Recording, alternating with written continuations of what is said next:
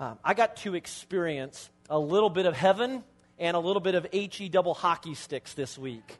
Uh, Jenny and I were able to get out of town. We went out to Colorado last Sunday afternoon, and we were able to go out and stay with some friends and, and, and do a little skiing in Colorado. And if you have ever stood at 11,200 feet in the snow and turned 360 degrees to see all of the snow capped mountains, whether you believe in God or not, uh, you can't help but be moved and be a little impacted by, by such a moment. And, and, and it was awesome. And, and the little well known secret about me is that I do like to ski. And so, thanks to Dave Ramsey, we, we just we put that money in the envelope every month and, and we're able to find a way. And, and it was an awesome time. But we experienced a little bit of the other side too. We, we flew into Denver last Sunday evening, and I had been checking the weather to make sure that we were going to be okay to get out to the mountains because you fly into Denver and, and you spend about a half an hour and you get to the mountains, and then it's about another hour and a half uh, to actually get to your destination up and down over the mountains and everything. So you want to kind of choose the right car.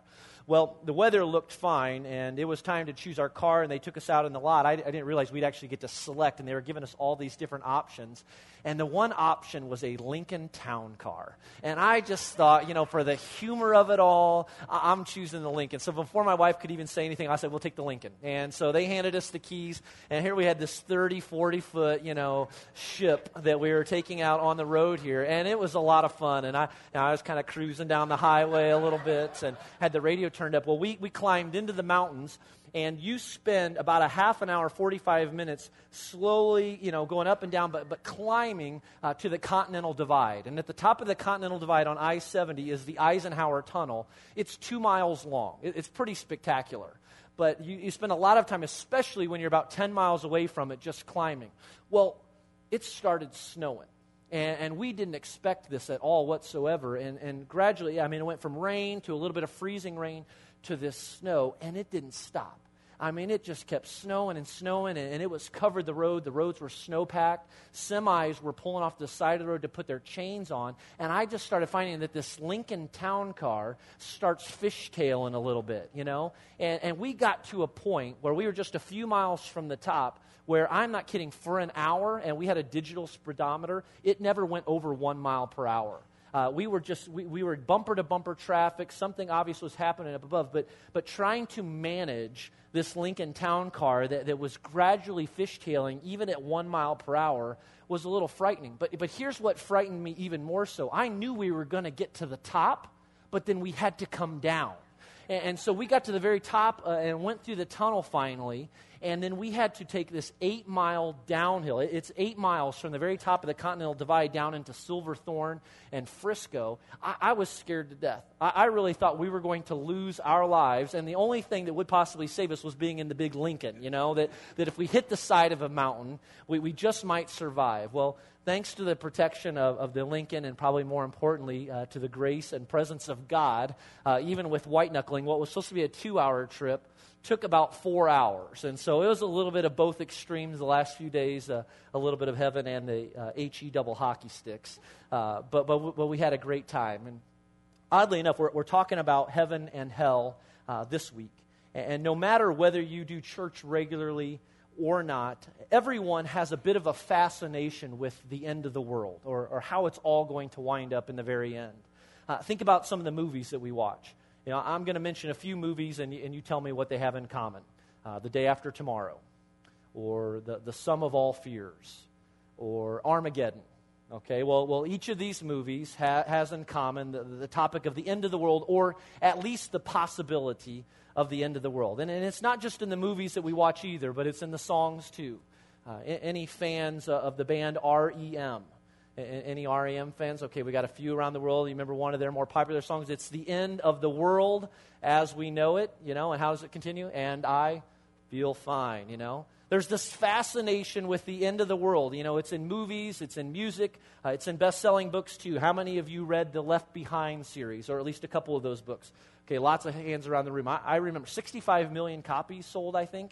I remember seeing people read those books that went to church, that didn't go to church, that trusted Jesus, that didn't trust Jesus, but, but they were reading those books because they were kind of fascinated by the topic, fascinated with the subject, a, a great curiosity. Well, we're wrapping up our series today, The Story of Everything, and, and, we've saved the very best for last because we're talking about the end today. And here's what we believe. We're talking about eternity. If you're taking notes, you can write this down. We believe that the world is going to end, that the world as we know it isn't going to just keep on keeping on, as I like to write. We believe that the world is going to end, that the world as we know it isn't going to just keep on keeping on. Now, honestly, you don't need the Bible to tell you that, because if you watch the news long enough, or read a book, or read an article, you'll, you'll find that even scientists and astronomers believe that the world is going to end. Uh, in fact, I was reading that two men, Peter Ward and Donald Brownlee, scientists at the University of Washington, say that the sun will engulf our planet, Earth, in about 7.5 billion years. So you've got plans about 7.6 billion years from now. Make a little bit of adjustments to them because uh, we're, we're, not going to be here then. But as we look to the Bible this morning, I, I want you to see that while Jesus spent time talking about the end of all things, he didn't call it or ever refer to it as the end of the world. In fact, Jesus called it the end of the age. And I want to show you that in Scripture. In Matthew chapter 13, verse 49, Jesus said, This is how it will be at the end of the age. And so the end of the age, as Jesus calls it, and Jesus said this about the end. Look, look over a few more pages to Matthew chapter 24, verse 36. Matthew 24, 36. It says, No one knows, Jesus said, about that day or hour, not even the angels in heaven, nor the Son, but only the Father. So who knows how it's all going to come down? Well, the Bible says that, that no one knows. The angels, they don't know. Uh, even here in Scripture, we read that the Son, that Jesus doesn't know, only the Father in heaven knows. And I think that's a great verse to keep in mind the next time you hear the television evangelist talking about the specific day when it's all going to end, that he doesn't know. Or, or the next time you're walking through your college campus quad and somebody's screaming at you with the bullhorn, he doesn't know either. He doesn't know the exact day. Or, or the scientist that's trying to sell a book, you know, he doesn't know. Only the Father knows, as Jesus taught. You know, even Jesus didn't know when the end of the age will come. But while he doesn't know when the end of the age will come, he speaks about, Jesus spoke often about what will happen in the end of all things. Matthew chapter 25, verses 31 to 33. It says, When the Son of Man, Jesus, comes in his glory and all the angels with him, he will sit on his throne in heavenly glory. All the nations will be gathered before him, and he will separate the people one from another as a shepherd separates the sheep from the goats. Verse 33 He will put the sheep on his right and the goats on his left. And so we find here in the scripture that while Jesus, when he came to the earth as a baby, sort of came uh, rather quietly, when he returns, as scripture teaches, he, he won't come quietly. He will return in all of his glory. Like we just sang about a few minutes ago, he will return as the victorious king of all things. And so it's here in Matthew 25 that Jesus is describing for us the final chapter in the story of everything. That at some point in the future, and no one knows when, Jesus will come back to this earth. And when he comes, the story of everything will come to a great culmination. It's what Jesus referred to as the end of the age. Now, again, what, what, what's that all about when, when Jesus says the end of the age? Well, the age that Jesus is speaking about is the period of time that we are living in right now. It's this day when we come to know and realize how great God's love is. It's when we come to know and realize that God wants a relationship with each of us. You know, it's the day of the church with a capital C. It's a day of this church, of Genesis Church. We are living in the age right now. And, and the age is the time where all living people, uh, everyone gets to decide what to do with the grace of God. We get to decide what to do with the grace of God, which ultimately determines everything about your final chapter in the story of everything. And so let me ask you that question here this morning as we get started. Have you made a decision in your life what you're going to do with the grace of God? Have you chosen to accept and to receive that, that free gift given to you by God in the form of His Son Jesus? New life, new hopes, new beginnings? Or are you still choosing to reject that free gift given to you?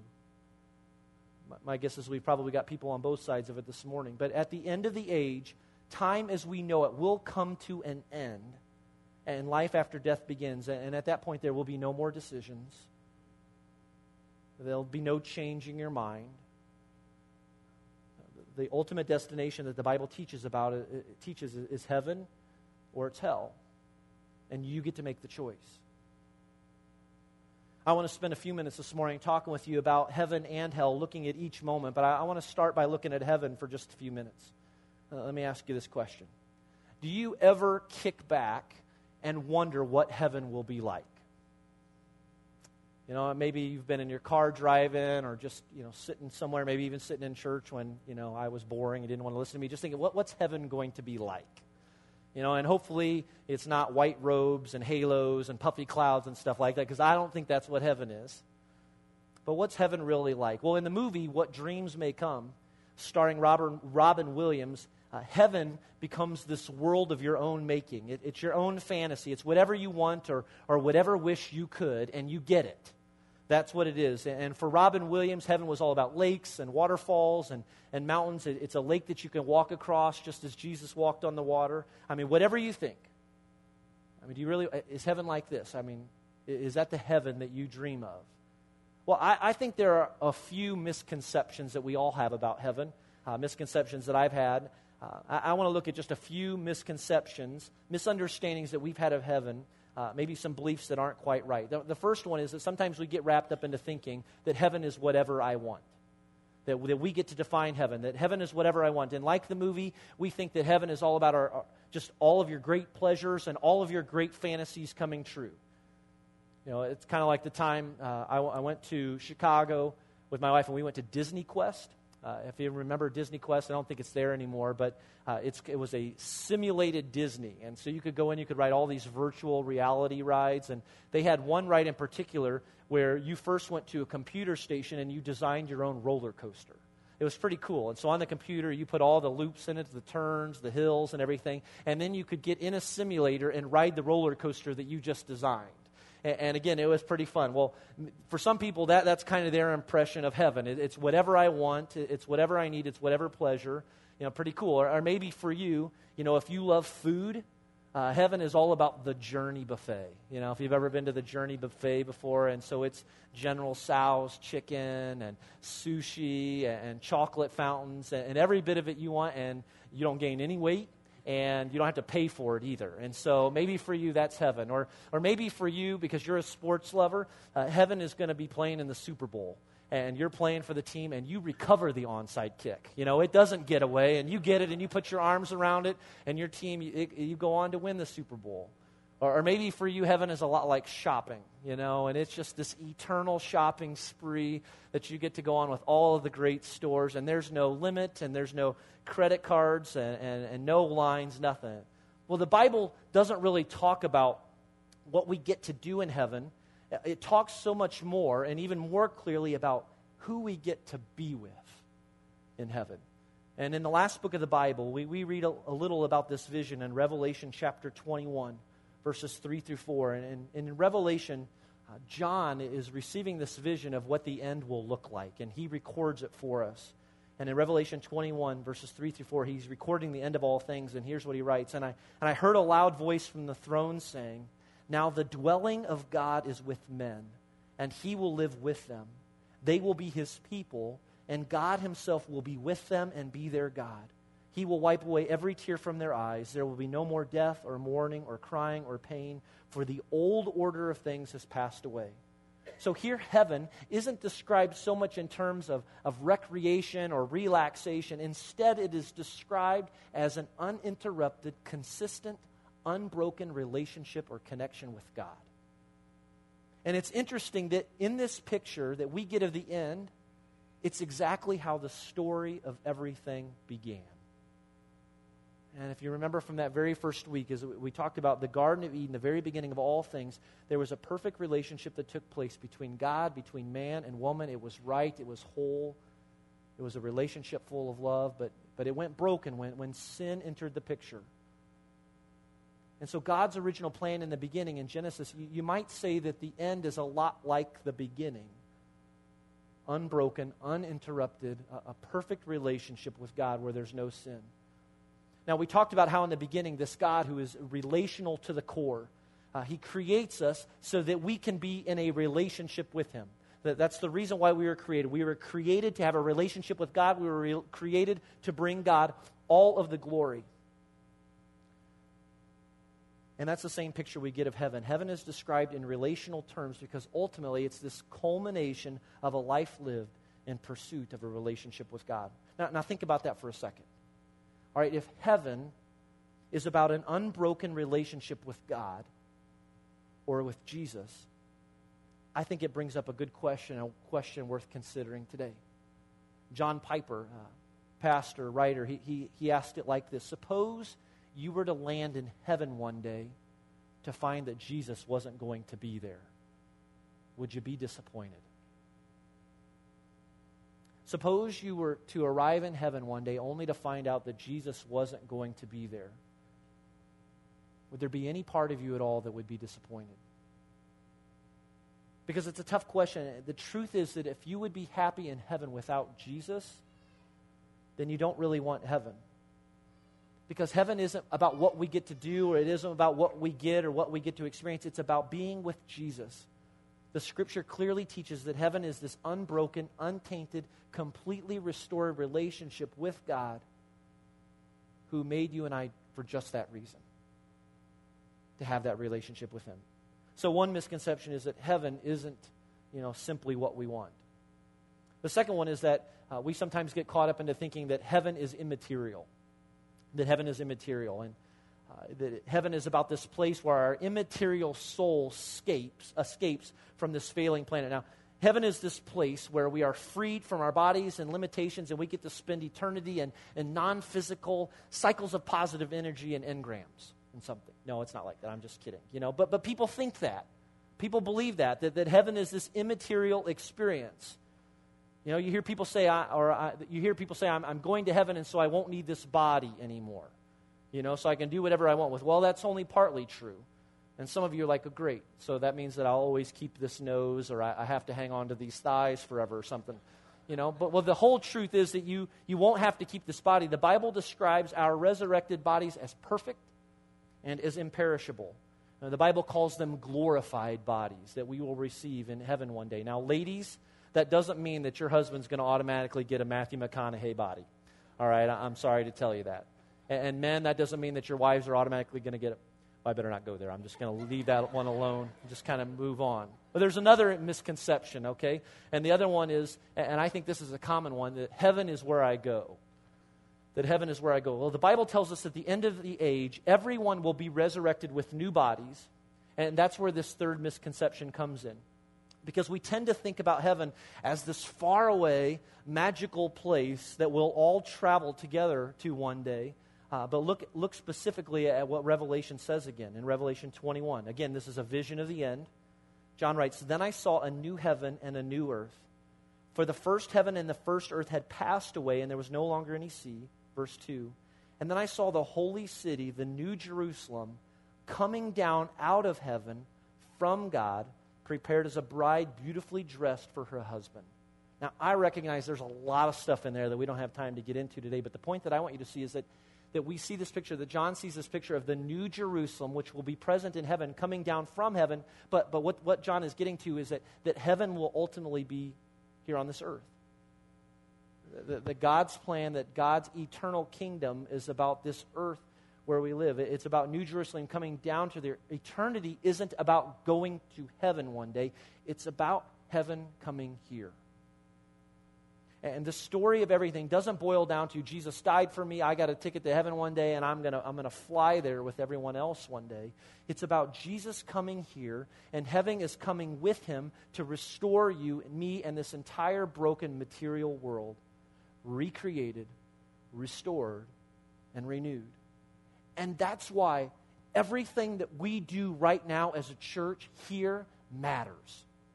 Because when we, we step into someone's broken life and help to put back the pieces, we, are partnering with God in making things right in this world once again. When, when we send a team to Haiti to be a part of a, a great work, a great recovery effort that's happening there, it matters because we are partnering with God in the work that He is doing to make things right in this world once again. You know, in your office, in your neighborhood, in your school, it all matters. Our purpose, our reason for existence as a church. We, we are partnering with God in the work that He's doing to get this place right and it will ultimately be fulfilled. It will ultimately be put back together when Jesus comes again one day. You know, I think a lot of us were taught or were given this impression that one day we would fly with Jesus to heaven and that we would turn around and watch the earth like it were the Death Star in Star Wars as it explodes, you know, and we all cheer and everything, and, and we travel again onto this faraway place. But the Bible doesn't teach that. The Bible teaches that Jesus is coming again, and that when he comes again, heaven will come with him. That all of creation will be re- created and redeemed. Everything, every living thing will, will live with him for all eternity. So heaven isn't about like someplace out there beyond Jupiter or something. It will be here on earth physically forever. So, in just a bit of review, what's heaven? Well, the story of everything tells us that, that God's ultimate purpose is to make this world right again to put people's lives back together, to put this world back together. It culminates with heaven, and God does his work by bringing us into a relationship with him that is perfect and unbroken, like the beginning. That, that heaven, that God does his work by restoring us to a perfect body, like the beginning. And this world that we messed up, that Jesus will come again and he will restore and renew all things to God's original dream and intent. And in doing so, he will bring heaven to earth. That heaven won't be up there or out there somewhere. It's a new heaven and a new earth where in Revelation 21, 4 and 5, we get a picture where it says, He will wipe every tear from their eyes. There will be no more death or mourning or crying or pain, for the old order of things has passed away which means no more sin, no more pain, no more brokenness, no, no more divorce, no more war, no poverty, no more leukemia, no more Alzheimer's, no more cancer, no more death. Verse 5 He who was seated on the throne said, I am making everything new. And then he said, Write this down, for these words are trustworthy and true. I, I, love those words right there, where, where the King of Kings says, I am making everything new. And the implications uh, of these verses, of this teaching, are, huge. They really are. As, as, I was thinking about them the, these last few days, I, I think two things specifically that, that these words do in me. The first one is that at the end of my story, at the end of my personal story, nothing matters more than whether or not I chose to follow Jesus Christ. That is the most important thing. Uh, at that moment, my bank account won't matter, my, my mutual funds won't mean a thing. Uh, the house that I have, the car that I drive, the job title. At the very end of all things, when Jesus Christ returns, the only thing that will matter is whether you chose to follow Jesus Christ or not. The second thing is that until Jesus returns or my story comes to an end, I am here to partner with God in restoring his dream for this world to as many people as possible. That's my purpose. That, that's your purpose. That we are responsible to help restore uh, his dream, God's dream, for this world and for as many people as possible you know, that's why our mission as a church is helping people find their way back to God. Because it's the only thing that will matter in the end. Uh, whether you chose to follow Jesus and, and the people that you helped lead to know Jesus Christ. That's all that matters. You know, and, and that's why your neighbors are important. That, that's why I believe that people that God has put you next to right now, whether it be in a house or an apartment building or a dorm, it matters. Uh, your friends, you know, the, the family members in your life right now who don't know Christ, even the ones you can't stand. You know, they matter. They're there for a reason. You're in their life for a reason. The guy you don't know at work right now. You know, that's why I asked you last week. That's why I'm challenging you to think about do you have one person that comes to mind? One person right now that you're rubbing off on in a good way, in a positive way. You know, one person that you're, you're, you're thinking about uh, bringing hope to, bringing life to.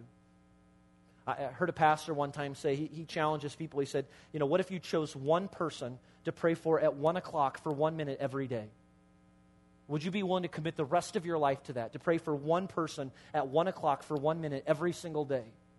And, and, rather than trying to get your mind around all of the lost people in the world today, what if it became one person for you? Could that be a greater motivation to realize that this person that comes to your mind might not spend eternity with you one day? And are you okay with that? And if you're not okay with it, and I pray that you're not, what if that became your motivation? What, what, if, what if all of a sudden that helped, this, this idea of helping people find their way back to God make sense to you? It's just one person, it's one person in your life. And if your heart doesn't break for lost people, you know, pray with me this prayer. Pray that God will give you a heart like His. That's what I'm praying, that God will give me a heart like His, and, and maybe that should be your prayer too. Now, while I hate to do it, we, we have to shift gears to talk about the other side of eternity. You know, we, we, we can't talk about the forever of heaven without talking about the alternative. You know, we, we love the no more death. We love the no more crying. We love the no more pain. We love it so much that we want to forget about the reality of hell altogether. But a recent survey uh, was asked of a number of people about their views on hell. Uh, here, here's what they found these are followers of Jesus, Christians and non Christians. 60% said that it was a place of eternal separation from God or a place of suffering or torment. Uh, 60% of people believe this about hell. 28% said that hell was just purely symbolic, that there was no reality to it, it was just a symbol. And 12% said it didn't exist, it doesn't exist at all. How about you? Uh, are, are, you comfortable uh, with, with, any of those? May, do you find yourself in any of those places right now? I mean, what is it that you believe? Well, here's what I believe and here's what we believe as a church the Bible is very clear that hell exists and that it is not a symbol, that is a real place. And guess who talks about hell more than any other person? Jesus did. I mean, Jesus was willing to tackle the subject that no one else wanted to talk about. Matthew chapter 25, verses 41 and 46. Jesus said, Then he will say to those on his left, Depart from me, you who are cursed, into the eternal fire prepared for the devil and his angels. Verse 46 then. Then they will go away to eternal punishment, but the righteous to eternal life. And so Jesus clearly defines two places a place of eternal punishment and a place of eternal life. Matthew 5 22. Again, Jesus is teaching. He says, But I tell you that anyone who is angry with his brother will be subject to judgment. Again, anyone who says to his brother, Raca, is answerable to the Sanhedrin, but anyone who says, You fool, will be in danger of the fire of hell. Now, again, there's a lot of other things that Jesus is talking about here that we're not going to get into, but I want you to see where Jesus clearly uh, speaks of this, this place, this eternal reality, hell. Matthew 18, verses 8 and 9. If your hand or your foot causes you to sin, cut it off and throw it away. It is better for you to enter eternal life or enter life maimed or crippled than to have two hands or two feet and be thrown into eternal fire. And if your eye causes you to sin, gouge it out and throw it away. It is better for you to enter life with one eye than to have two eyes and be thrown into the fire of hell. Mark 9:43 If your hand causes you to sin, cut it off. It's better for you to enter life maimed than with two hands to go into hell where the fire never goes out. Now, how about those for uplifting verses this morning? If you're new to Genesis Church, can we get you another cup of coffee or something? You know, another bagel. You know, great, great uplifting words here. But Jesus isn't using this language here to be scary or something. I mean, the word Jesus uses here for hell is the word Gehenna. Gehenna was a real place, a real place that existed in Israel that everyone knew about. Uh, it was a valley outside of Jerusalem that served as the city dump.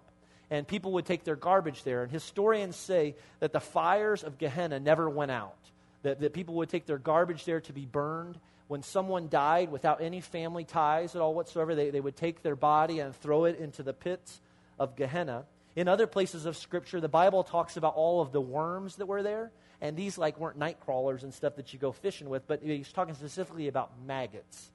And these verses, in these verses, Jesus is using, power, using powerful imagery to show us that hell is this place of ongoing spiritual decomposition. Now, I would love to get to the very end of all things and find that hell did not exist or doesn't exist. You know, another one once said, I would love to get to the end and find that hell is not real. But the argument for this is, is weak. It's weak. And I think it's one of the misconceptions that we have sometimes about hell is that it's ah, just a fictitious place that God's using to, to make us afraid or something. And like we have all these misconceptions for heaven, I think we've got a number of misconceptions for hell too. Gary Larson, uh, writer, cartoonist for the Far Side. I think he's given us a number of these. I, I brought a few of them uh, this morning to show with you. Here we've got two of uh, Satan's cronies in the background. It's the obvious fires of hell. You've got a guy pushing a wheelbarrow whistling, and it says, you know, we're just not reaching that guy. You know, he's just not getting it. Another one, another far side uh, doorway says, Gates of Hell. People are checking it. Okay, sir, would you like Inferno or non Inferno? Ha, just kidding. It's all Inferno, of course. I just get a kick out of saying that. Uh, the third one is there are three doors, three rooms in hell. One says homicidal maniacs. The middle one says terrorists. The last one says people who drive too slow in the fast lane. That room's the most crowded. You know, it's funny though, like even with somebody like Gary Larson or The Far Side or other cartoons or movies that you've seen or something, I mean, we, we draw up all these images in our mind of what hell is, and whether it's subterranean caves where people are tormented by devils with pitchforks and horns and stuff. Uh, it's not what the Bible says about hell. And it, it bothers me a bit when I hear people say, you know, whether it be on TV or in real life, you know, you can go to hell. Or I think about a t shirt that we saw in a ski shop last week that said, When hell freezes over, I'll ski those mountains too. I remember seeing a book one time. The title of it was, um, I Sure Hope There's Beer in Heaven. You know, the truth is, there's nothing humorous or funny about hell. You know, it, it's, there's nothing enjoyable about it. There's no parties scheduled for there for people who simply just decide, I, I don't want to have anything to do with, do with Jesus. And, and, Jesus wants us to get this. And it's why he taught about hell. Hell, eh, hell is not the place where, where God sends you when you die, and it's like he's saying, tough luck. You know, look who came out on top now. You know, you had your chance. I mean, God doesn't send people to hell with a smirk on his face. Hell is not a place where people end up by accident. And this is very important, and I want you to hear this. In fact, God doesn't send people to hell. Ending up in hell is literally a choice that everyone gets to make. And what hell tells us is that God will not ever force himself upon you. That you get to make the decision for yourself what you want to do with Jesus, what you want to do with the grace of God.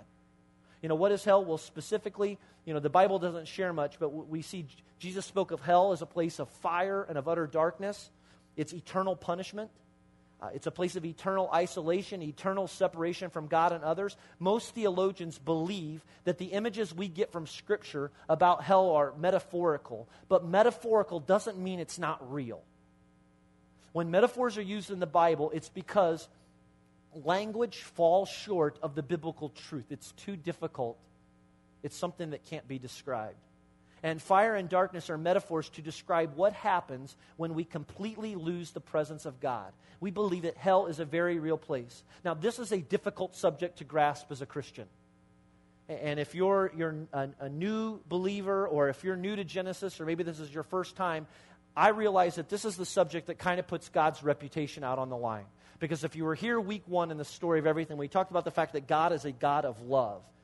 And I know that the question that you might be asking that I've asked before is that, well, if God is a God of love, how do you put that alongside of the fact that God will allow somebody to go into eternal punishment or go to hell one day? But I want you to see, and this is important God finds no pleasure at all in anyone going to hell. To be honest, it's exactly the opposite. 2 Peter chapter 3, verses 8 and 9. Peter was writing to a group of Christians. He says this, he, he writes, but, but do not forget this one thing. And my prayer for you this morning is that you'll hear this and you won't forget this either. With the Lord, a day is like a thousand years, and a thousand years are like a day. The Lord is not slow in keeping his promise, as some understand slowness. Now, hear this. He is patient with you, not wanting anyone to perish, but everyone to come to repentance. This is the heart of God. This is the God of love. That God is patient with you, not wanting anyone to perish, but everyone to come to repentance. You know, what does this verse say? It says that God is patient and he is compassionate, that, that he is not late in returning right now. Uh, he is not sitting on his hands while the world or your world falls apart around you right now. In fact, here, here's what I think it is, and here's what I like. It's almost as if God is stalling. He, he's delaying. And in that, he's willing to put his reputation on the line as he stalls and he waits for you to receive his grace and love. Or, or maybe you've already made that decision and it's not for you, but it's your brother. And God is stalling. He's waiting for you right now. Or He's waiting for your sister. Maybe it's your husband. Maybe it's a next door neighbor. Maybe He's waiting for your son to get it. He's patient, not wanting anyone to perish. He's waiting on you and me to do our part here on Pleasant Street, in Westfield, and Carmel, and Fishers, and Anderson, and Haiti. And God is stalling because He doesn't want anyone to perish. And what we find is that hell is all about people who choose to say no to God in this life and choose to live apart from Him instead. And they will lev- forever live with that choice in eternity. In the story of heaven, hell is not a declaration that God doesn't love us. Now, C.S. Lewis said it this way, and I, I think it's so strong that even with hell, God continues to demonstrate His love by allowing you to make your own decision with what you want to do with your life, what you want for your own eternity. That even, even with hell, God demonstrates his love in allowing you to make your own decision what you want to do with your eternity. God will not force his love on you. you know, there's so much to know about hell, and, and we could talk a lot about it, but, but here's what I want you to see and know this morning. It's pretty simple. Hell is real, hell is bad, and hell is final. How's that for a strong theological or, uh, statement? Hell is real, hell is bad, hell is final. So, as we wrap up this series and finish up here this morning, the story of everything, I want to be crystal clear on how the story ends. Each of us gets to write the own ending to our story. We, have been afforded that, that opportunity. You can choose with your life, you can choose heaven or hell. You, you can choose Jesus, or you can choose to reject Jesus with your life. It, it's about whether or not you want a relationship with the Creator, with God Himself, with the Lord Almighty, who created you and loves you so much that He came in the person of Jesus just for you. And God has done everything, and He will do everything that He can to get your attention uh, so that you can have a relationship with Him. You know, to keep you and me from choosing hell. But if you want to choose your own way, here's the thing God won't force His love upon you. He will always give you that space to make that decision for yourself. You know, the point is that we all have a choice, but, but here's the thing, and don't miss this making no choice, choosing to ignore the reality, is the same as rejecting God. It's the same as rejecting Jesus. And it's impossible for me not to sound the alarm on this subject, you know, on this choice that we all have to make because the stakes are high. And, and not only for each of us individually, but also for this world that we live in. I mean, we have the opportunity to not only spend the rest of our lives, you know, of this life and the next with Jesus, but we have the chance to join God in the most powerful work that He's doing to make things right here in Hamilton County again. I mean, we are a part of the most powerful mission on this planet. It's putting things back together the way that God intended it to be. I, I don't know about you, but I remember the exact day that I invited Jesus Christ to be the Lord of my life when I was 12 years old, I, I, went forward at our church at the end of a service, and I met with a group of people up front. Uh, sat down with another man, and then ultimately with one of the pastors in, in my church, and gave my life to Jesus, and I was baptized. And I know that on that day, my life was marked. I know that day that, as the Bible says, that I became a citizen of heaven. And, and now, you know, I eagerly await a Savior from there, that my hope uh, is found in Jesus Christ, that my eternal life is heaven. It's a choice that I made. And I want that for my neighbors. And I'm praying that God would give me a heart like His, that when heaven comes, you know, my neighbors, my friends will be there too. I want that for my kids. And I realize that that's one of the most important purposes that I have right now in this life is to make sure that each of my children, that Joel and Luke and Kate all make a decision for Jesus Christ. And I want that for Joel's T ball team too, you know. And I'm praying that God would give me a heart like his to realize that even when I'm helping to coach that T ball team, and that I remember that those kids are a part of my purpose. And I want that for the people in my connection group, um, and I don't want to be in heaven without any of you. I want that for each of you, but the choice is yours. You get to write the final chapter in your story.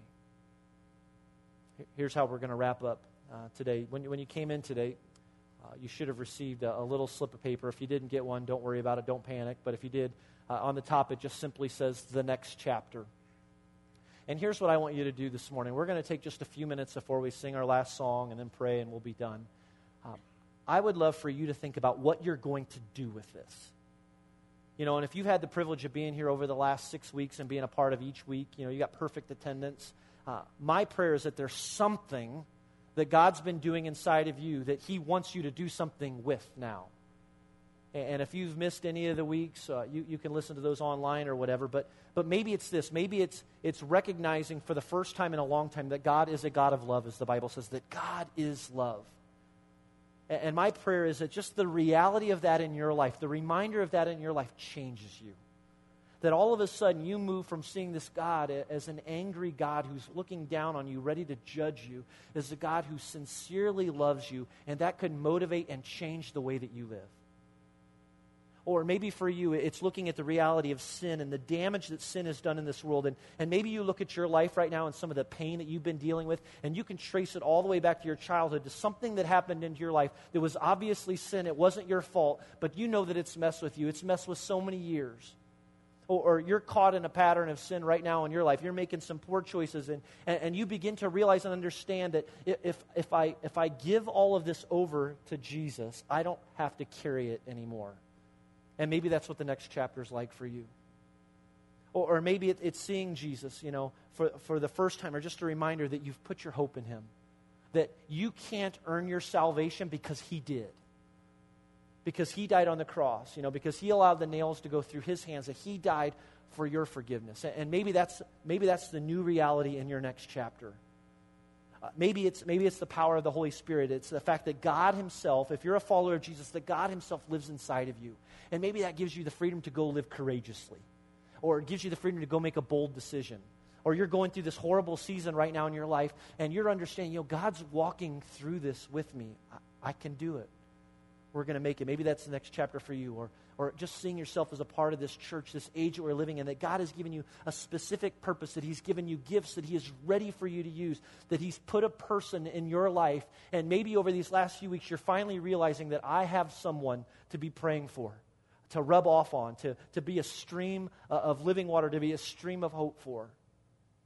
And maybe that's what you do with all this, or, or maybe it's exactly what we've talked about this morning that you know and you're a bit uncomfortable with the fact that your eternity is not set on heaven right now because you've never invited Jesus Christ to be the Lord of your life. And you can do that today. We're, we're going to take just a couple of moments. I, I want to give you this space and this time uh, to kind of do what you need to do. Maybe you want to write some things down. Maybe you need to write a name down. Maybe you need to write a prayer. Maybe you need to say a prayer. You do whatever you do. The band's just going to play for a few minutes. What, what's the next chapter for you? What do you need to do as you go from here today?